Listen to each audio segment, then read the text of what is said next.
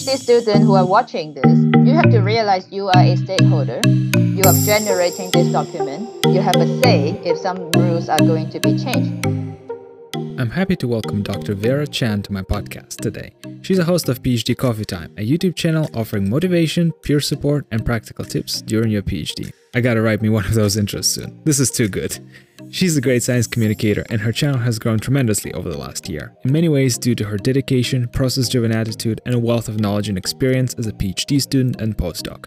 We discuss her best videos, approach to making them, and what a scientist of the future will look like. Welcome to Biofilm Podcast. Thank you very much for joining me today.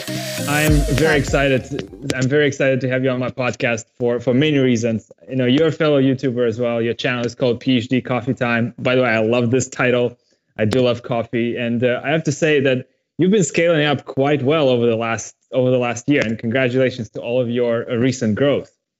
Thank you very much. And I did prepare my coffee mug. Although it's evening, I'm drinking water, but nice. we can have a coffee cheer, Cheers to that. This is my original uh, original logo as well. It's courtesy of my best friend from Russia. oh, I love so that. Cheers.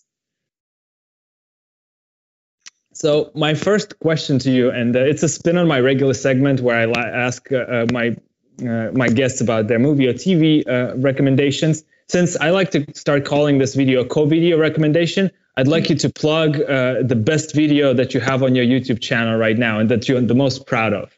Hmm.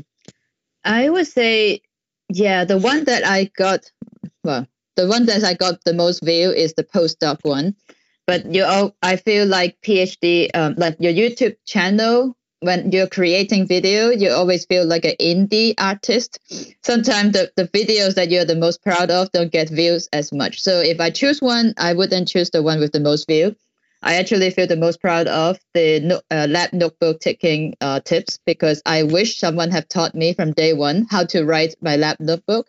And I genuinely hope since even now I'm no longer officially academia uh, person, um, I love the video to help as many PhD out there to re- just have more organization and feel more confident about keeping a lab notebook, and maybe that will help science in a way.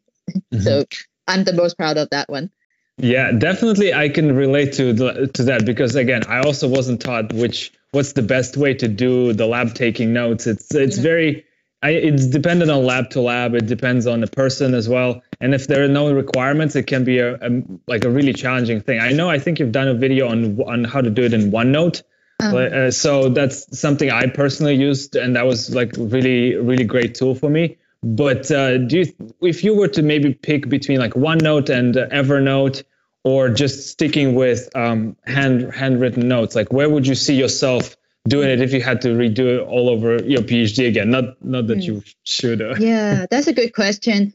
Uh, I have I have to be fair to Evernote. I have never tried them because I only have started with OneNote and it works fine. And I'm a big believer if something is not broken, let's not fix it. So, so I, I am simplistic in that way. That why that's why I chose OneNote. And I do think the uh, organization is very self-explanatory. Like you have a notebook, you have folders, you have pages, sub pages, and it's easy to just intuitively understand the organization.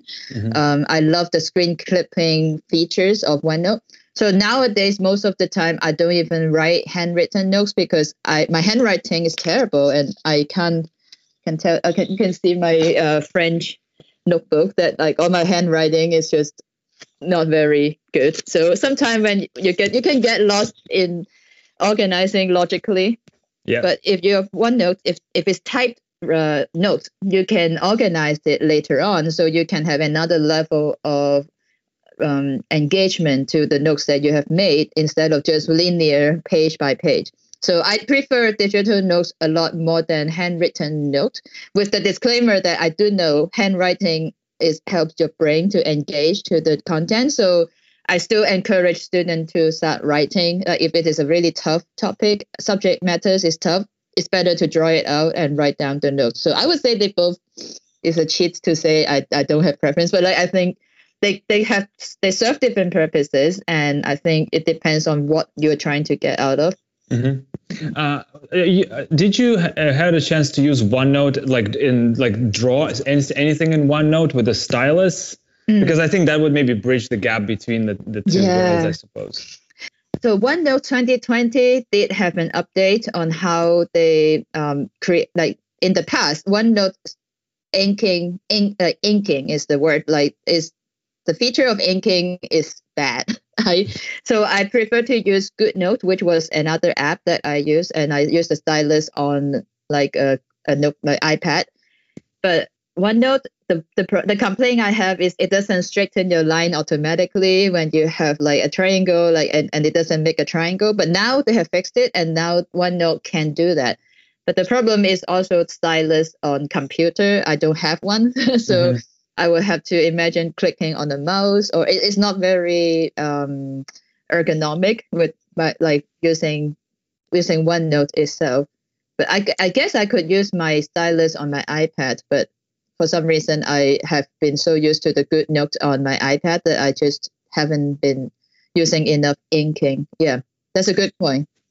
I'm I'm always I was always concerned about uh, you know in the re, in in in the laboratory just academic laboratory you you tend to just take your notes and organize them in whichever way you want versus in industry typically like in a GMP environment or something like that or even an R&D environment I would I would imagine it's very different process of note taking everything has to be tabulated signed off and and and stuff like that so I feel like there is not there is a huge gap between uh, between note taking skills that you acquire in your PhD versus anything that you would ever need to do in the industry. Like, what's the best way to maybe train the students on how to do that correctly and prepare them for what's to come in the industry? Well, that's the question I was planning to ask you, Pavel, because you are in you are in more of the tech side of industry. I'm now a writer. I no longer get in the lab, so technically, I don't think I qualify well for this question to be answered. Um, that's a disclaimer, but I do know there are free applications that are like electronic lab notebook that can be used. Like I, mm-hmm. when I was making my lab notebook video, thanks that mm-hmm. we started uh, with that video idea so w- when I was preparing that, I came across different free lab notebook platforms, mm-hmm. and it looks like there are more and more tools that are available for PhD students to use. But again, the lab notebook is is down to the PI. You know, you can't create your own way of note taking without the permission of your PI. So this is kind of like driven by how the lab leader wants the lab mm-hmm. notebook to be kept. And I was just say like note taking on OneNote could be more per- personal to me. I think it's my it's like my way of remembering which paper to read, uh, my way of remembering what reagents I'm going to make as, as a to-do item, to-do list. But for a scientific notebook, it has to be in agreement with your lab mate, your team, what is expected, and be clear about what is expected from you. So I can imagine the electronic notebook, it will be authenticated by different P- the PI and the, the person, the user would create like a page uh, per date and everything has to be locked after a certain time, I would say, I would think. And then the other uh, authenticator would be signing off when they uh, approve whatever is documented you yeah. can correct me if I uh, understood it properly. No, I think I think there's basically an elements of that are already integrated in many of those um, either free or paid uh, LIMS services or just the electronic lab lab notebooks. And this is one of those features that I really really like. But I feel like if I ever had to do that in a PhD environment, I would I would not be very happy because it's like it requires so much more effort on a student's part to learn that, to implement that, to stick to that but it is in some ways it is very important to mm. skill to have because if you're not prepared if you've never done something like this you, it could be so overwhelming if you have to start a career in an r&d setting in an industry. So i mean that's maybe something to explore. I mean i always had struggled with that thought like how would i ever do that? Fortunately i don't have to worry about that. I don't have to have like mm-hmm. really any meaningful like lab notes other than just for my own personal work. Right. Uh, but uh, that's that's a as far as like 21st century, there's many many advances now with with these types of technologies and how deeply they integrate with all other as other aspects of of laboratory management. So going back to the videos, you, you, mentioned you have a postdoc video that obviously was one of the one of the biggest um, by by by by the number of views. But I'm curious to what was the inspiration for you to start a YouTube channel, mm. and uh, as maybe a little bit even a step back, what was the scientific background that you had that sort of made you feel like, okay, now I want to share what I've learned with with others? Well, thank you so much for asking that question. Um, since as a YouTuber, you're not allowed to explain yourself, otherwise people would click away from your video. So I'm waiting for my moment. Someone asked me, so thank you for asking me that question. Um, so it's called PhD Coffee Time. Uh, there, there were two elements like that come in play. Is the coffee time, the break, because I do want more PhD to start seeking a balance in the day because um, most of us starting a PhD studies and postdoc research, we are just so I, I think overly intensive working has been glamorized and the break in between is not really well celebrated. So I felt like coffee time is a concept that I hope that I can help encourage more people to take. And then for me, I'm from Hong Kong. Hong Kong has the is a city that we are so hardworking. is famous for its long working hour. Like I think on average, people in Hong Kong work 55 hour per week, and we don't have overtime payment, uh, yeah. and that's an average number. So I I felt like sometimes even as a Hong Konger, I feel not very. I don't feel very open to taking a break and I wish if I have a break, I can learn something productively. so that was that was the idea of uh, insanely trying to fit like a practical tips idea into coffee breaks. And when people can catch a break, they can feel productive about that day and also catch a break. You know, like watch a video, they sit there and not think about research for 15 minutes. Wow. I, I just realized my, my biggest miscalculation. I didn't figure out when the students will actually want to watch the videos because I think we have similar audiences, but mm-hmm. uh, but I think you went a step further and like, okay, you want to go after them when they when they have their free time. So you, which is yeah. great. I think that's that's very smart play. But let's say what was the inspiration for you? Because I mean, we all have the experiences as PhD students, like our fair share of struggles, successes, yeah. and stuff but how did you feel about first starting to share what what you have learned mm. with with others? Like what was the spark that sort of ignited the, oh, yeah. the passion if you will? Sure definitely. The coffee was just a structure right? And the content itself it, it comes from clemson when i was in university uh, postdoc when in my last university in us there was a good graduate school program that they teaches professional development workshop and I was a big fan of it, and I go every week. And every week we learn like project management, setting smart goals, and everything like peer support group. If you're um, international, like you may need to um, like actively think about different aspects of your research in a different light. And I kind of call them like a yoga session of your research. You know, like until you go to a yoga studio, you don't feel like you have all this muscle like not stretching well, you know, right, until the right. yoga teacher put you in in those uh, position, and you realize, oh gosh, I really needed this stretch. And I felt like those workshops were professional development because like PhD, like you said, we don't spend enough time thinking about how we do the work. We don't have enough space and time to process every little details, like how to keep a spreadsheet, how to research properly, we have all these deadlines that we try to graduate on time and and there's endless list of literature reading and writing. So it almost feels like learning how to manage a project learning gantt chart uh, setting smart goal or even simply uh, keeping an excel sheet or using powerpoint and word properly. You know those are the skills that you only learn how much time it saves you uh, by the moment you realize what you have done wrong, you know, and and yeah. most of, most of the time, I when I was building a figure, for example, back in Clemson, I used PowerPoint to make a figure, and it's it's really not designed to do the work. And the moment someone taught me Adobe Illustrator, and now I use Inkscape because I no longer have the license. Mm-hmm. Adobe is welcome to sponsor me, by the way, if I have no more license. But uh, Illustrator is great. Uh, and what happened was when the moment I transitioned between the software, I saved maybe a week of time because I I used PowerPoint and I created little sp- uh, object and tried to create a little flask, little test tube. By the time you create like 200 objects on PowerPoint, it slows and freeze. Uh, I don't know if you have tried that, but PowerPoint is not made for that. Mm-hmm. And the moment I've learned to change that like effort into the right software and mm-hmm. use it in the right way, I I can create a poster for a conference in one hour. Mm-hmm.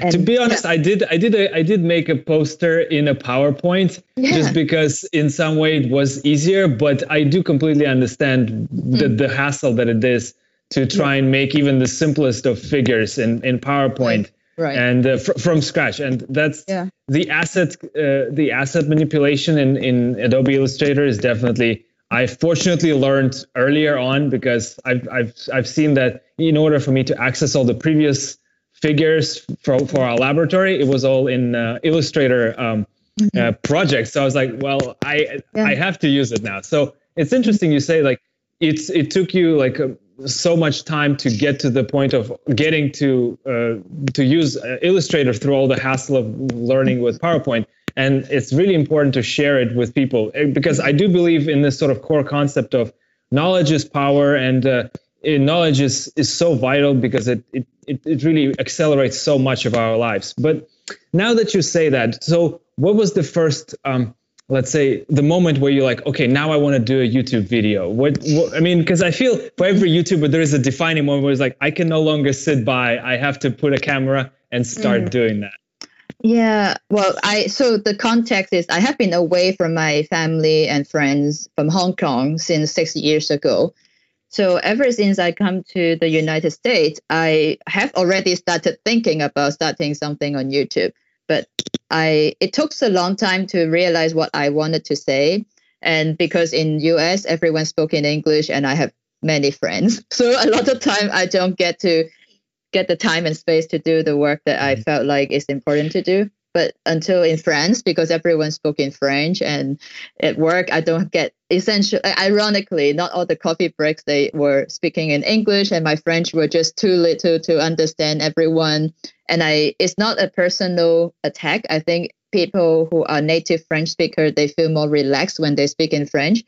But in the same time, I am so I I miss the connection with people, and when I started PhD Coffee Time, it was 2020 um, I started already maybe one and a half year um, as postdoc, one year almost as postdoc.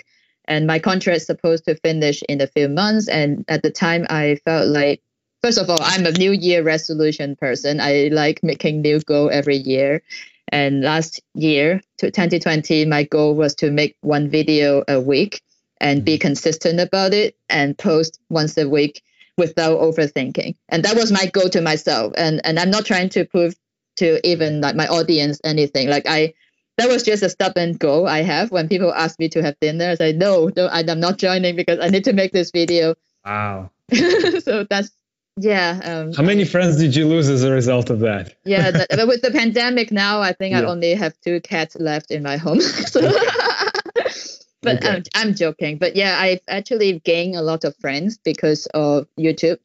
Like meet people like you, people reaching out on LinkedIn, and also personally, I start I become more searchable on the internet. I think is also helping me to find re- recruitment, like recruiter find you easier on LinkedIn, and you mm-hmm. get maybe higher chance and advantage over application. I assume you are about to take this a lot more seriously than you maybe mm-hmm. have in the be- in the beginning. Like, did you see yourself having this kind of amazing growth over the last year? And um, the reason I'm asking this, I know you you took also like an MSL class uh, with uh, uh, with Martijn Bijker, who I'm actually mm-hmm. also interviewed uh, previously. Yeah. Uh, and so, where where did the switch maybe happen to you, or have not yet happened? That you're like, okay, now I want to make maybe take this YouTube a lot more seriously and become a YouTuber versus just having like a just a regular yeah. like a writer job or some other job in the industry?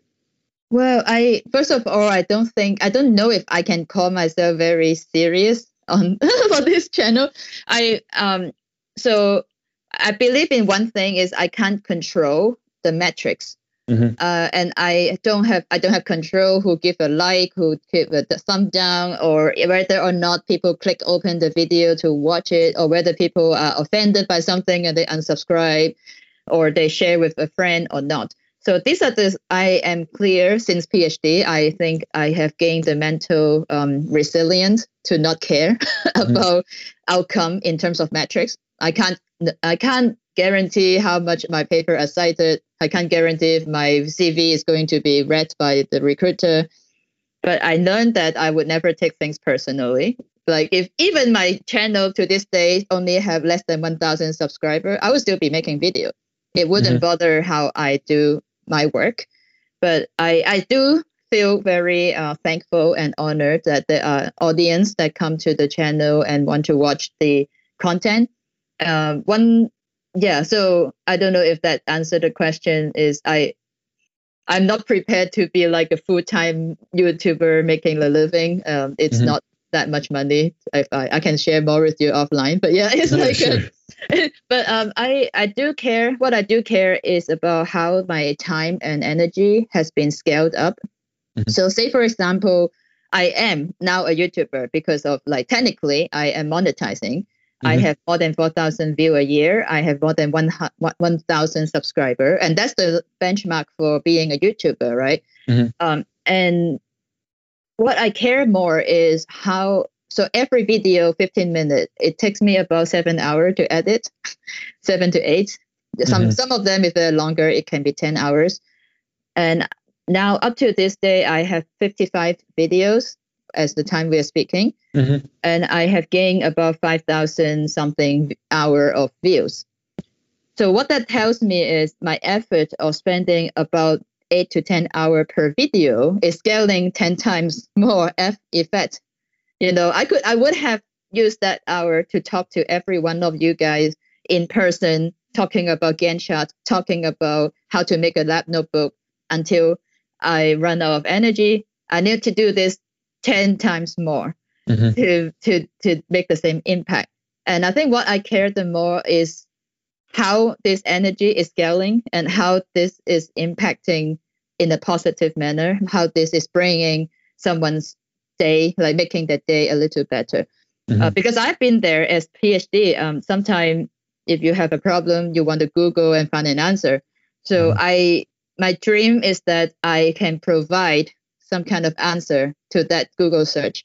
Mm-hmm. Maybe they found a video because they they searched something about Image J and they found my video and they found oh my gosh she answered every question and guess what I'm also answering the emails and comments so that I think that feeling of support is something I wish I had. So mm-hmm. that was the motivation.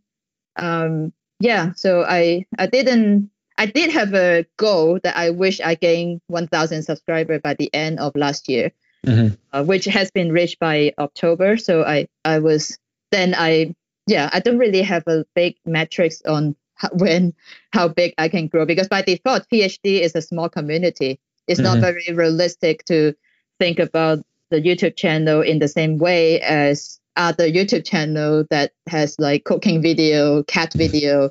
You know, you can yeah. get a lot more views uh, with that. But I do believe that um, well, I deliberately want to be keeping a niche topic because first of all, I don't want to get world famous. I do like privacy. I do like to um, have yeah, like I do like to not get recognized by people. Yeah. Um, so yeah, that, so that that's the feeling I have. I don't know if this is a strange answer to your question. no, no, no that's an absolutely absolutely fair answer, and uh, it's it sounds like it's a very humble humble purpose of support and just sort of giving back to the to the community, giving back to the the next generation of, of people who are indeed struggling, and especially last year, since I finished my PhD in February last year, I I felt very fortunate that I didn't have some some of those same struggles that other students in my cohort were, were facing, for example, that uncertainty. Um, I mean, there were other um, issues with finishing right before everything happened, like like not being able to like have an, like any clue whether or not there will be any jobs. You know, that's that's another mm-hmm. thing.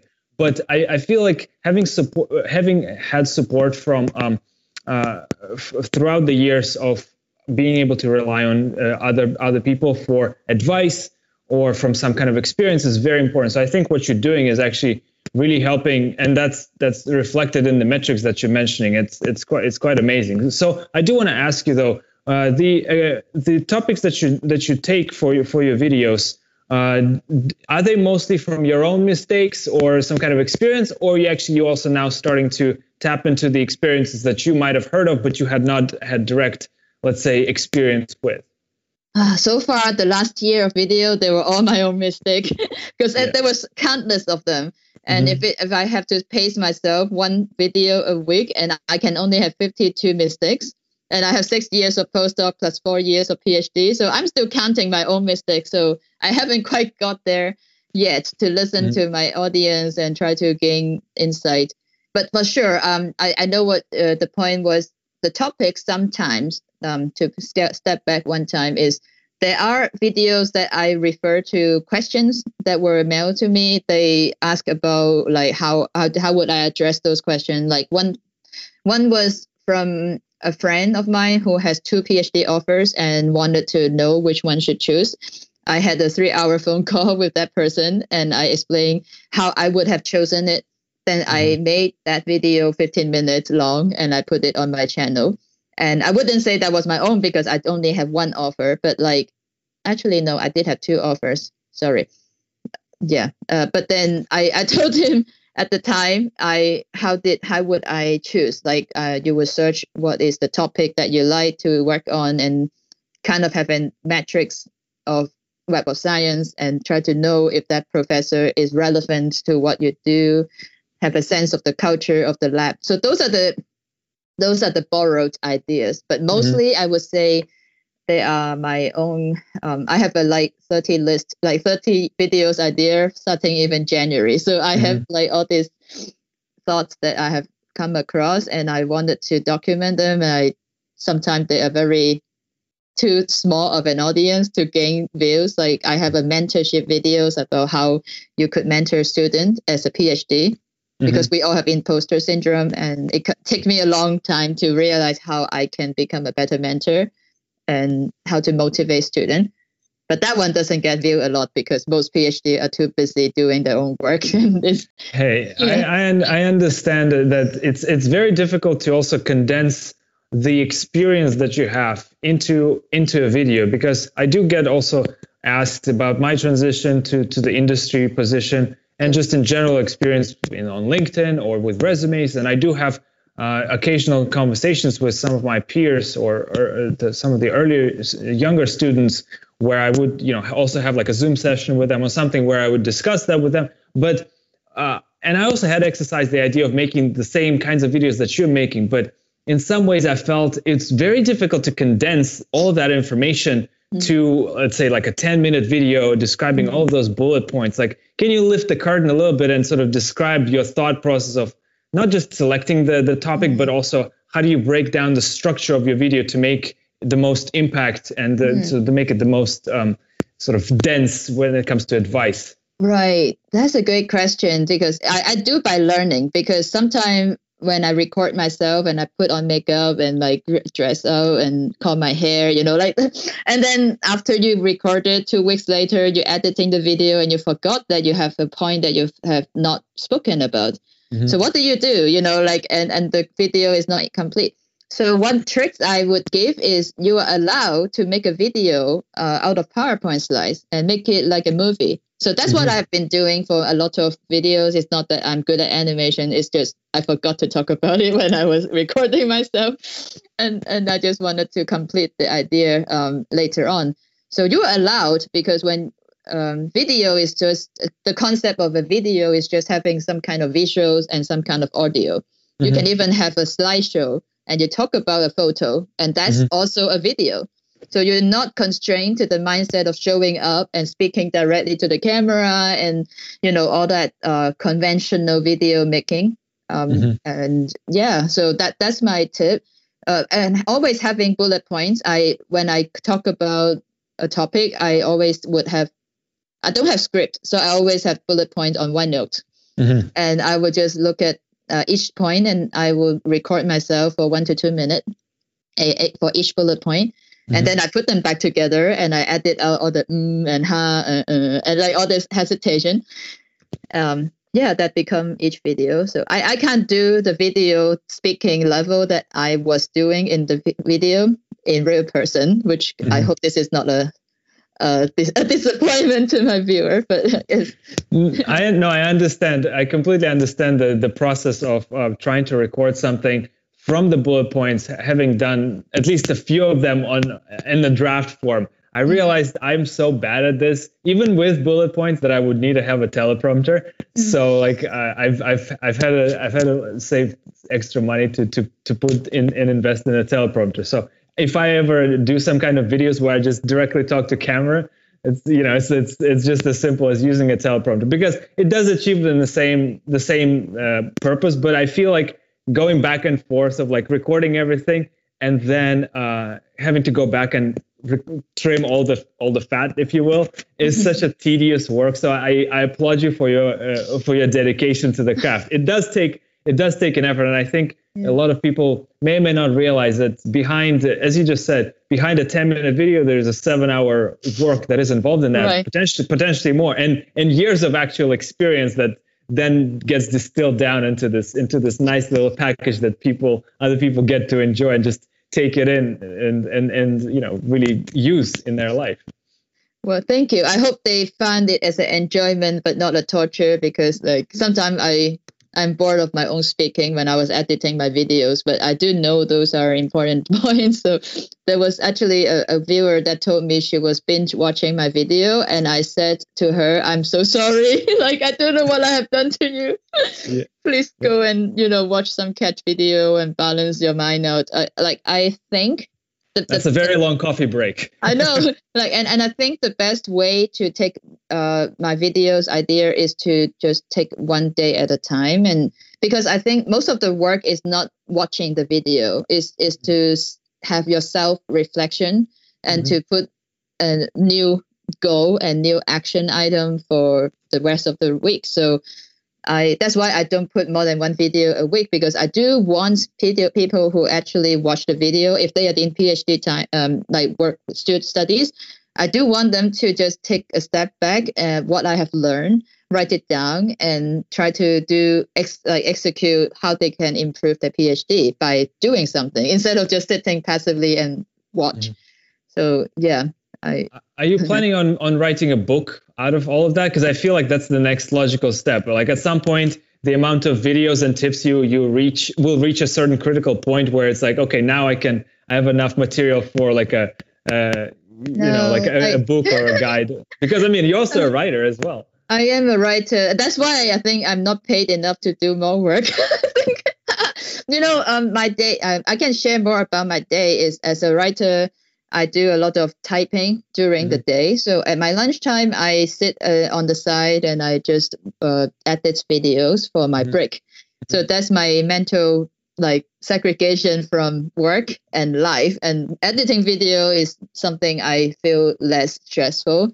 Writing it requires more attention to details and yeah so i i felt like uh, also but i think it's maybe better for people for audience who like prefer to read. So that could be in the future equation but for now i really don't have a plan on that. I did have an idea before that i can make a board game like oh for, wow. for like, that's interesting. like every every you know that what matter is not what i talk about in those videos. What matter is those topics of videos are important like mm-hmm. whatever they agree about logbook writing, whatever they agree on Gantt chart and time management, whatever, however I do it, Vera do it. It's not the golden equation. Is there is no one way of doing the best PhD. But what I wanted to do is maybe the group of team member will watch the video and they will mm-hmm. discuss those topics as per what they think is the best. Because when I was postdoc,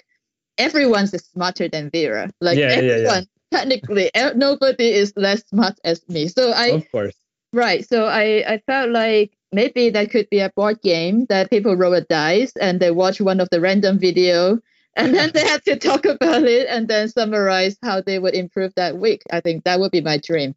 Mm-hmm. It's it's interesting. You mentioned the idea of, of of a community sort of watching of the videos, or at least at the very least listening to the topics and discussing it amongst themselves.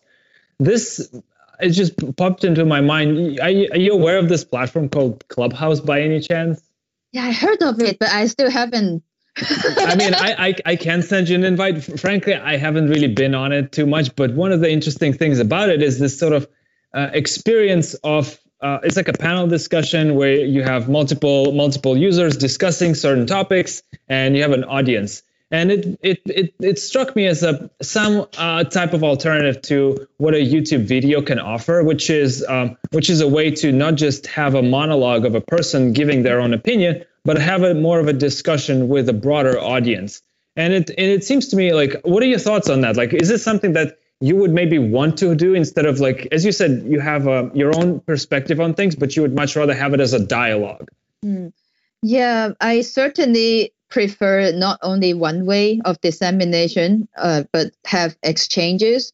But as a as a social media person, so far I would I don't know if I should identify myself as one, but I use social media enough to care about our um, outcome. Like what is the what is the engagement score, for example? Mm-hmm. Like if I have one YouTube video and I can reach 1,000 people in a month, for example, mm-hmm and clubhouse i'm not sure how many people will be engaged and mm-hmm. and we all know we are all social media um how to say what is that word uh, we're kind of fatigue from social oh, media yeah, some way yeah. mm-hmm. so i'm i am i am a grandma so are you asking the wrong person i, I think i i think uh another practical practicality is my phone doesn't have data so mm-hmm. I I can only come home and use my Wi-Fi and with my tired um, body and try to come come up with things to write on social media to just engage the videos so mm-hmm. far mm-hmm. that I have.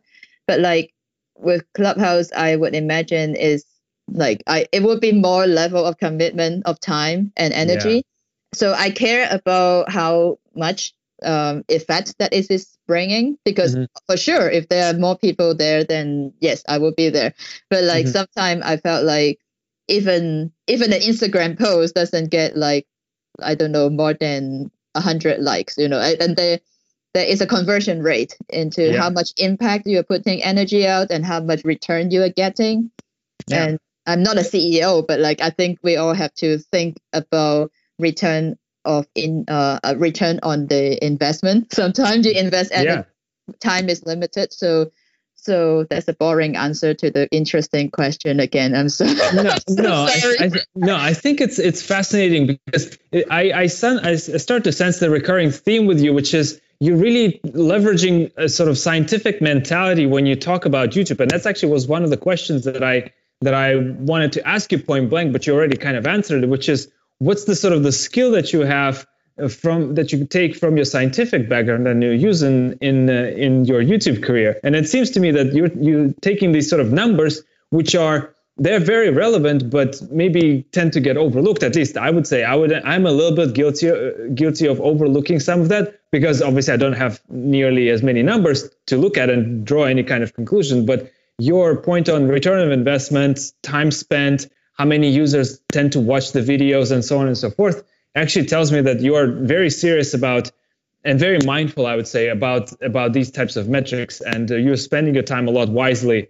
than perhaps maybe i do at, at this point. So i'm actually learning quite a lot from you at this at this very moment. I'd love to share more offline as well if you want. But um, I, I like to say one thing is um, if, if you see any of the earlier time management video, I, I do believe uh, because of PhD, you have to be very uh, efficient in whatever you choose to do. You have to choose the right time to do the right work. Like I, I'm religiously spending only the morning writing, and I don't. Uh, uh, if there's student trying to make an appointment, I will at least have him at like 10 a.m. So I have two uh, two hour in the morning to write. And I think the same way is uh, when I do anything, I start to I init- I would immediately start questioning uh, is am I the best person to do that work and am, am, am I going to be efficient and good at it mm-hmm. and yeah and also maybe the background is I am anemic so I have not as much energy as other people. Like I get tired easily. So I mm-hmm. have to learn and strategize how I spend energy mm-hmm. on and try not to get overwhelmed and distracted as well. So I mean, I'm not saying no to Clubhouse. I will check it out and get excited about it, but like I'm not sure. Like I started a Facebook group, and I don't know whoever signed up for PhD Coffee Time private group. I feel sorry because I have I I know I don't have enough energy to manage all of this platform. So there are less than 100 people in the group, and I wish that they would talk to each other organically. So if you're mm-hmm. watching and you are in that group, please talk to each other. And you know, yeah. I, I'm I'm I'm not getting um like I I'm not trying to sell them something. I'm not using the platform to do anything for my own good. So I think that we're yeah, it's, it is very difficult to just spend all the energy to man- manage every every single platform. And I've I, learned I, that I completely agree with that. It's it's it's it's really um, this this last year it really showed all of us, not just scientists, but all the people that social media takes up so much of our time, and uh, the amount of content that is available for consumption yeah. is higher than ever before, and it just keeps growing. So, uh, what do you think is um, the best way to manage all of that content? From like, how do you manage the the content that you receive, but also as a creator of content yourself, does that sort of inform your decision making process of like how to when to make the video, what topics to select for, and uh, like how do you break through the noise in that regard? Yeah, there are. I mean, I do read Twitters. Like I do, I do follow tweets a lot because they are the most efficient way to gain the most information in a short time. Mm-hmm. Um, and I I would say a lot of time people can also DM, they message to me, and I feel I. So one thing is I'm not extroverted. I don't know if you now can sense, although I talk a lot, but I am.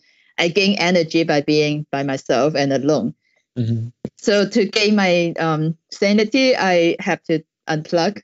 Like a lot of time, I have to unplug.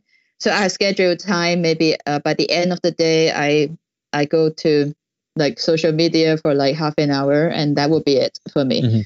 and sometimes it's not a good idea because when someone's having a follow friday and they tag me and then i only discover 23 hours later the next day when i go in you know that's that's a pros and cons but i've chosen the way to live the life of not getting distracted by social media because i know how time can can be disappearing and mm-hmm. i am also doing not sim- like my my way of disseminating content is YouTube, which is the mm-hmm. most time demanding one. Like it's mm-hmm. not like write, reading write, writing a blog may be slightly easier. Like if it is less words, like comparatively, you probably don't need seven hours to write 500 words, right? So I think my my investment is huge. So yeah, so I have been strategizing dedicated dedicated time um, and if someone don't tag me, most likely I don't see it.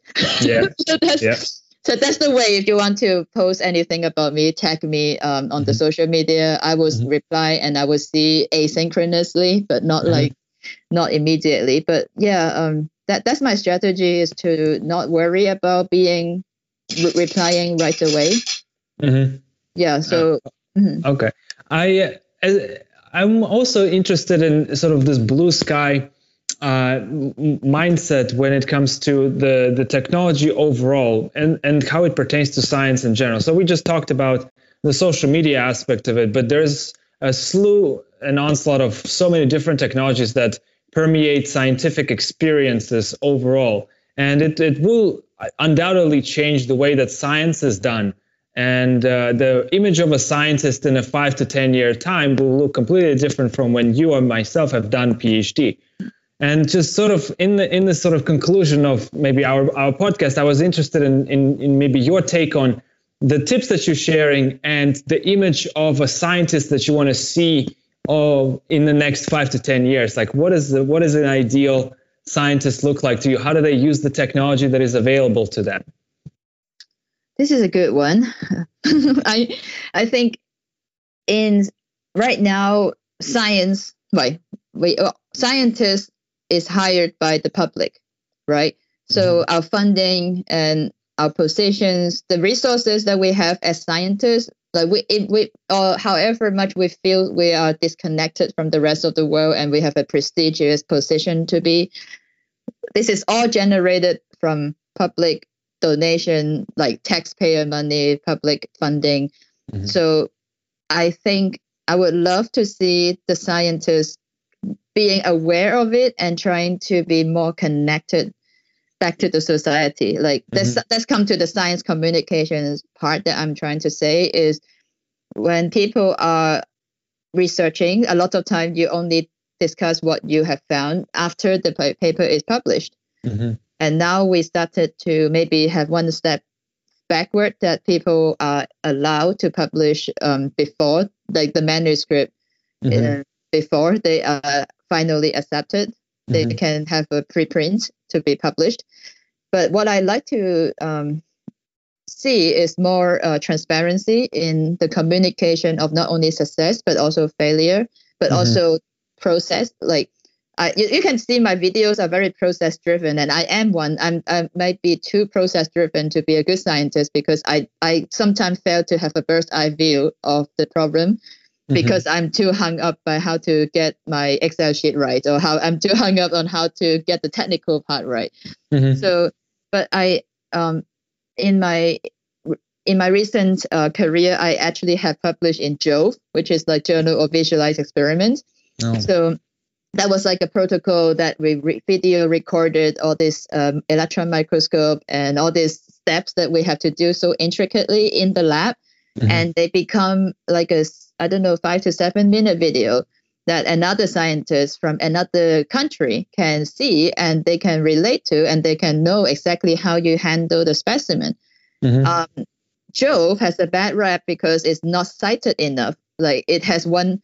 I remember it was like a stock market plummeting after I submitted. The the, the, the impact factor went down from 1.4 to 1.1, and I don't I know see. even less. And and everyone thought I was you know, in, in a sense, it could be a way that people would say, I'm wasting my time as a young postdoc because it spent me, it, it was spending six months of my energy uh, writing the screenplay and editing and like, yeah, submitting a video for communicating how we do something. Mm-hmm. But to me, we can't have a new generation of scientists if we don't properly document how things are done.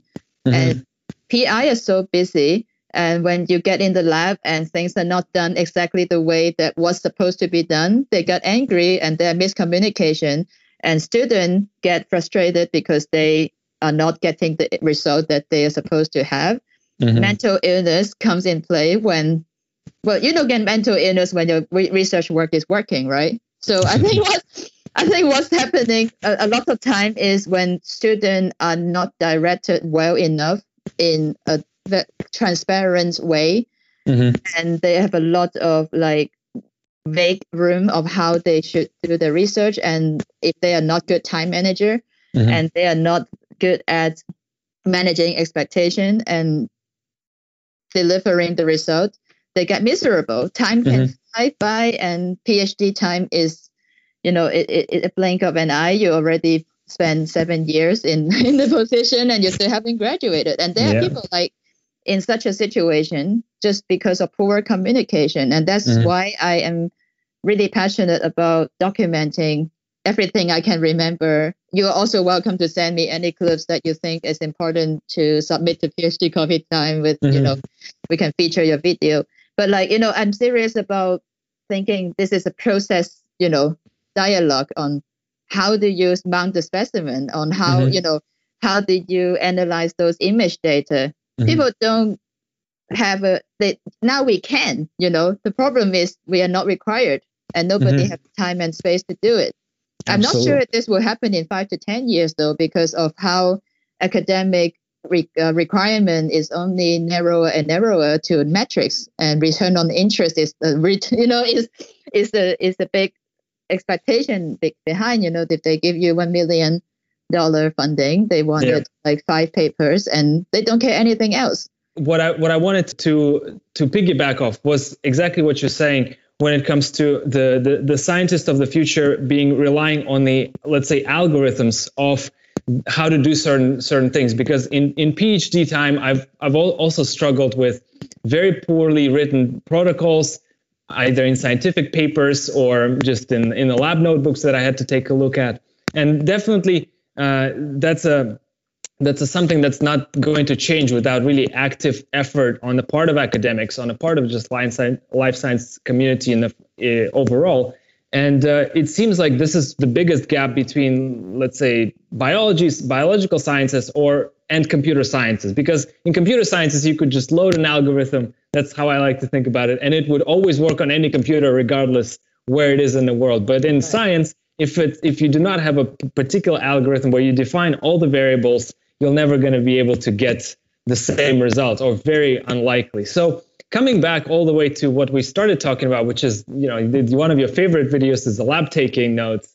Do you feel like we will eventually get there where the way that we take notes and the way that we design our experiments, as well as share the data in a transparent manner between each other, all the way from conceptualizing idea all the way to the publication, is it going to change in our lifetime? When do you think is that shift will actually take place? So let's come to the concept of how policies got made and how policies could be influenced by stakeholders. Mm-hmm. PhD students who are watching this, you have to realize you are a stakeholder. You are generating this document. You are going to be, you have a say if some rules are going to be changed. And what I love to see is more of us taking a proactive action to to document better in the lab. That's the basic that maybe no, we don't even need a policy change. But another thing you could do is to maybe, if you work in NIH and NSF, the biggest, if this video reaches a scientific program officer, they could start drafting there is a requirement for all the funding receiving lab to document properly and they can send audit. Mm-hmm. You know, companies got audited all the time. Why doesn't scientific lab get audited? Mm-hmm. You know, yeah, so, do you, do you feel do you feel do you feel scientists or let's say PhD students themselves would welcome that, especially early on because they have they're under so much pressure, or it just needs to be really maybe eased into this kind of really stringent environment, and whether or not it actually stifles some kind of creativity and spontaneity of research. Back in uh, France, actually, my lab did uh, have a systematic audit because of how big our institution is. I actually welcome that because it helps set the expectation on day one. Mm-hmm. You know, what's frustrating about audit is when people are not keeping a good standard and suddenly there is an audit and you become it become a nightmare. But I think when policy cha- is changing, it's only going to educate people to keep the best practice and keep up with the best practice. And that's part of the training of science anyway, right? That's mm-hmm. the whole reason why you are here as a PhD student because if, if you don't if you don't care enough about keeping track of what you do in the lab then maybe that person shouldn't be in science right that yeah. might, that is my opinion i might sound like a, a harsh professor and like who, who doesn't get a job as professor but like i i genuinely think it's you know it is a part of the training process if they wanted a job in the industry in the future, they can talk about GMP and they can talk about keeping a good lab notebook and that make you stand out. And mm-hmm. if you are funded in one of those programs that require good practice of lab keeping, like protocol keeping, and you know that's that is that is going to make you stand out. And I think it's a win-win situation when mm-hmm. when when instruction and expectations are clear, mm-hmm. then everyone benefits from it and I think PhD student has the least to say about this because sometimes they are in the situation of not knowing what is expected from them. And I think mm-hmm. that is, to me, not knowing what is expected is much more painful than having a high standard. I rather you give me the standard and I follow it. Yeah, I couldn't agree more. well, thank you so much, Vera, for for taking the time to speak with me today. It was it was an amazing experience listening to your tips I, I hope more people reach your reach your uh, your channel and check it check it out. I will definitely put it up in the video description below. Uh, thank you very much again, and uh, best of luck with uh, with reaching all the metrics that you set yourself set set your mind to. Thank you very much, and I have I would love to have you back uh, on PhD Coffee Time and share a coffee with you. And I'm I'm sure my audience would love to learn more about your platform and all the resources that you put out there. Thank you very much.